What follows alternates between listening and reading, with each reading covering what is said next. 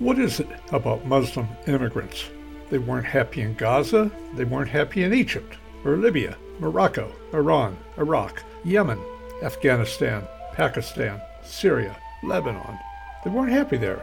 So where are they happy? Australia, Canada, England, France, Italy, Germany, Sweden, the USA, Norway, Holland, Denmark. Basically, they're happy in every country that is not Muslim and unhappy in every country that is. And who do they blame?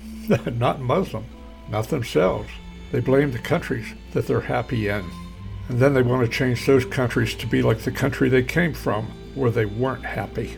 Have you noticed how congresswomen like Talib and Omar spout hatred for America in every speech? You wonder why they came here. Sponsored by the Kaler Group Wealth Management in Lynchburg, Virginia. Call 434 455 7197.